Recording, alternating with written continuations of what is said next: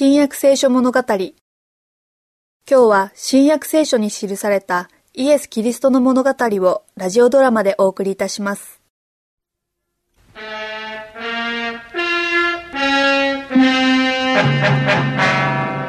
新約聖書ヘブル人への手紙に。さて私たちには大祭司なる神の子イエスがいますのであるから。この大祭司は罪は犯されなかったがすべてのことについて私たちと同じように試練に遭われたのであると記されていますお母さん、立法学者と長老の方が何人か見えてますよ。お母さんとお父さんにお話があるそうです。入っていただきなさい、イエス。はい、お母さん。長老と立法学者だって何のことだろ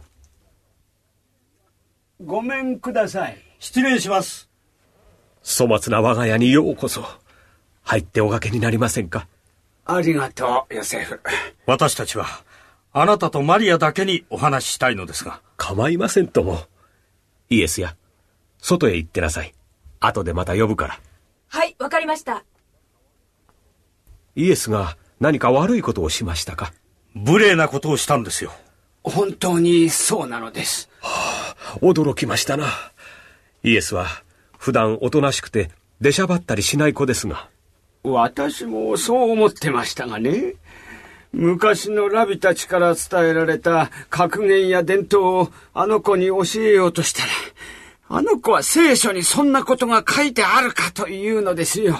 子供のくせに私たちの教育の根拠を示せと言うんですからねしかもそれだけじゃないんです。そうですあの子は聖書の言葉は従うけれども私たちの言うことは聞かないと言い出す始末でイエスにお話しなさいましたかこのことについて申しましたとも。ほんの子供にこうしろああ信じろと命令されるなんて我慢がならない言ってやりました私たちは十分に説明してやりました。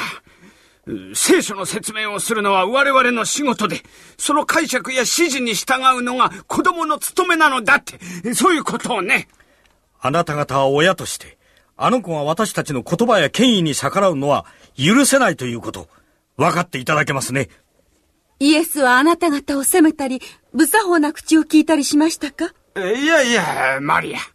あんたの子供はとてもおとなしい子だ。ただね、聖書のことを引き合いにするのが。あの子の言葉の通りに言うとこうなんだ。神の言葉は皆真実である。その言葉に付け加えてはならない。彼があなたを責め、あなたを偽り者とされないためだ。聖書にある言葉ですねそれは問題じゃないんだ、ヨセフ。大昔から伝えられた儀式や決まりにあんたの息子が従おうとしない。えこれは我々の権威を傷つけることになるのだよ。この犯行を許せば、今までの慣習や儀式の制度全体が崩れてしまうし、神そのものの尊厳さえ汚すことになるかもしれん。イエスとちょっと話してみましょう私が話してみますからあ。そうかいマリア従うべきだということをあの子に分からせてやってほしい。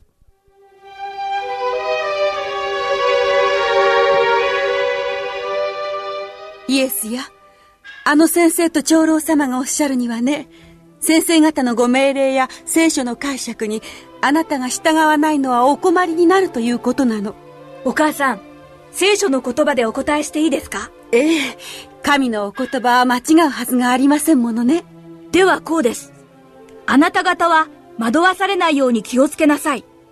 神の言葉をあなたの心に留め、努めてこれをあなたの子らに教え、あなたが家に座している時も、道を歩く時も、寝る時も、起きる時も、これについて語らなければならない。私は本当に嬉しく思いますよ。あなたは天の父上から正しい教えを受けているのですものね。イエスの兄弟たちは立法学者やパリサイ人の味方をしました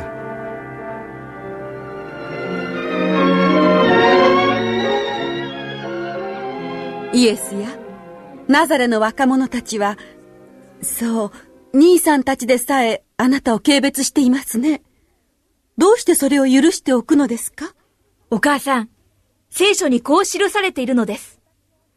我が子よ、私の教えを忘れず、私の戒めを心に留めよ。